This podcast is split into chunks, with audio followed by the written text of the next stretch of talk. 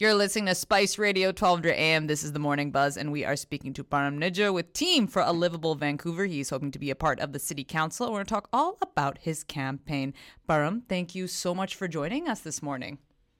Good morning uh, to all your listeners. It's such a beautiful, crisp fall start to the day, and great to be on your show. Thanks for having me. You're welcome. Now, Param, let's get into it. So it's literally we are 24 hours less than you know from voting day itself. So I want to know what are some of the issues that you have been hearing from people as you've been campaigning. Yes, uh, we've been door knocking uh, for the last few months now, and uh, one of the top issues is uh, safety, affordable housing, and just the lack of uh, uh, quality city services and the the um, the uh, essential core services that the city is supposed to provide, they've been going down. We've all seen that over the years.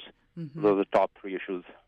Now, Param, one big issue I've been hearing, especially from a lot of our listeners, is the issue of climate change. It's a big one. A lot of people are very concerned about it. So, if you were to get this position, how would you tackle the issues of climate change? Because it seems like when we talk about climate policy, you want to ensure that, you know, moves are being made, but the policy is also uh, equitable. So, how would you approach this?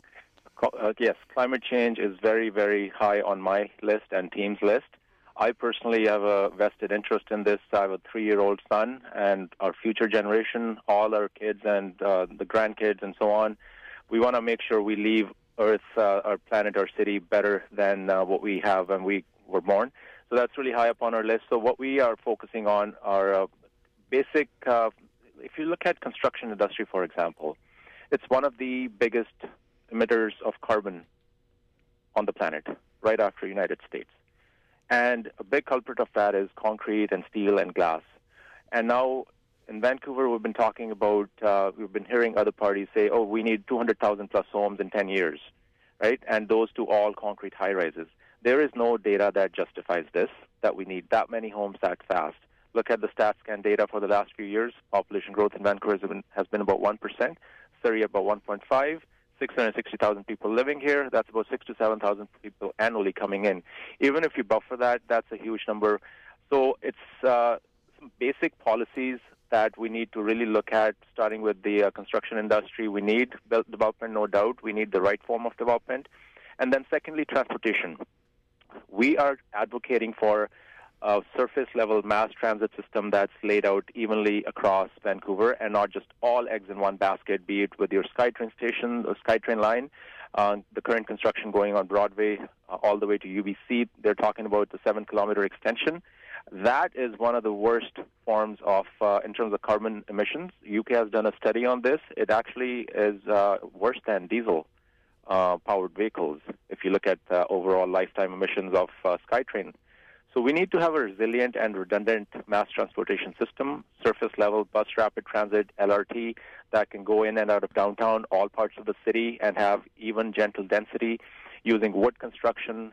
Uh, and uh, that's the best way we can add uh, resilience, redundancy, reduce congestion, give equitable and fair chance for all neighborhoods all across the city, all residents of the city to participate in a booming economy and making the city more vibrant and lively all across, not just one corridor.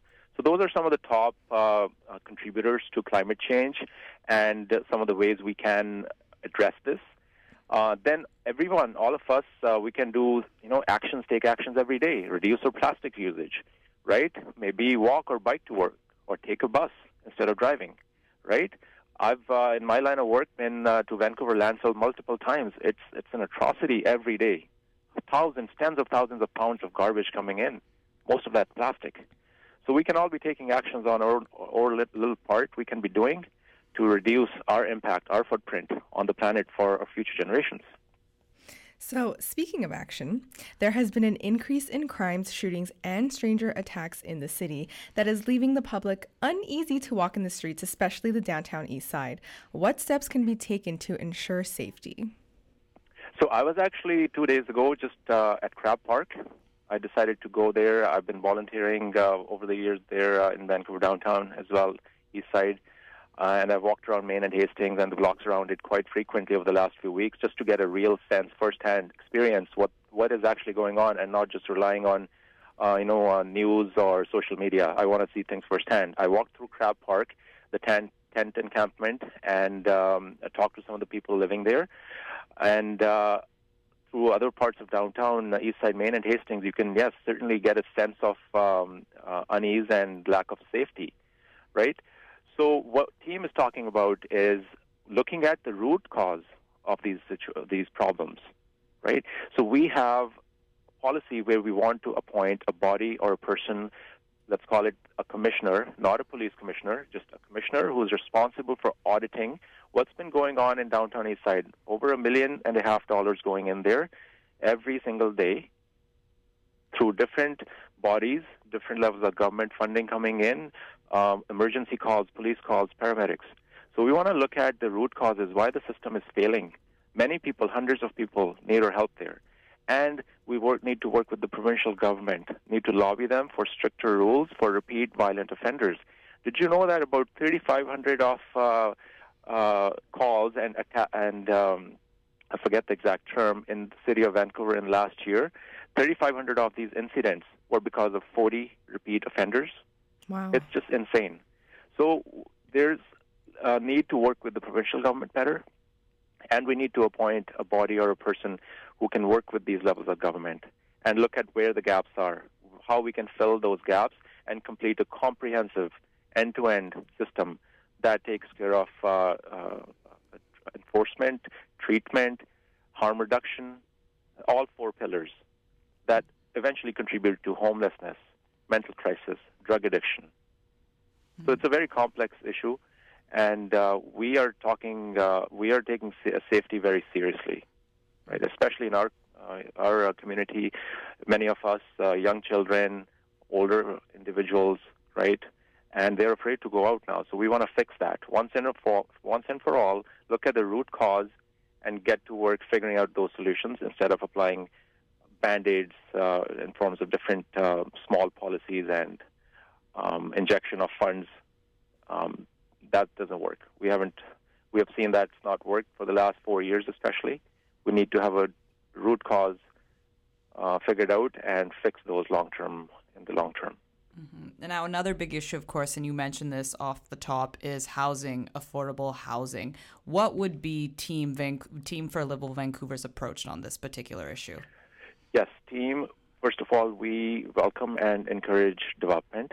Okay, we need all forms of development all across the city, and not just in one particular section when it comes to affordable housing, we have just announced a, uh, a policy to tap uh, the federal government and provincial government for half a billion dollars each on top of our own half a billion dollars, which will be approved after a referendum after about 18 months of getting elected with a team majority.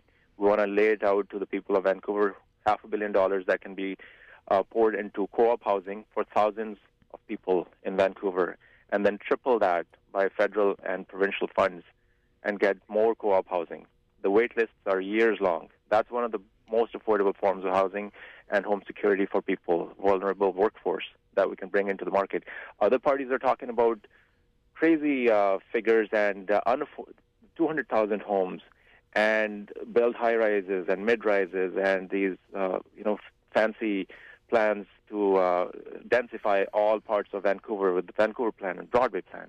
But those are all unaffordable strata condos or rental condos that are not affordable rent. Only Vancouver has a definition of 20% below market rent. Only Vancouver. All other cities follow the CMHC def- definition, which should be 30% of a person's income. So we need to change that. We need to bring affordable housing and change the narrative. All other parties out there, they're trying to promote this um, this idea that yeah, we need to fix this uh, supply issue by build, build, build. We have to build the right form of housing, affordable housing. Mm-hmm. That's what we're talking about at Team. Now, Param, before I let you go, I wanted to ask you know, when it comes to these municipal elections, the voter turnout tends to be quite low. So, what's your message to encourage people to get out there? This is a once in a lifetime opportunity to fix the course that Vancouver has been on. If you elect the same parties and the same councillors that have been serving for the last four years, we're going to get the same results, right? Be it uh, Forward Together, ABC, or any of the other parties, right? Team offers a common sense, balanced approach and alternative to look at deep causes, root causes, and fix those problems once and for all and set the machinery of the City Hall on the right course, on the right path, so there's less taxpayer money wastage. There's appropriate allocation of funds, for be it for uh, co-op housing, affordable housing, homelessness, crime, support or uh, services, be it uh, police or fire and so on, support them appropriately. So come out and vote. Please do your research. Everybody's vote counts. We have seen a strong turnout in the advanced polling this time around. People are fed up with what uh, with how things have been going. Please do your research. Read about the candidates. Try and call them or email them or meet them if you can in the next 24 hours or so. It's a valuable time. Your vote counts, but cast it very, very wisely. Cast it for people who you really believe in, and you know we get 10 votes for councillors, for example. You can cast put one vote, two, three, four, or 10 for people that you really like and believe in, and who have a track record of performing and doing the right things in their careers. Thank you. Thank you so much for your time. We really appreciate it. You take care. Thank you so much again for your time. My ballot number is 144. We hope to have a strong turnout. Thank you for your time again.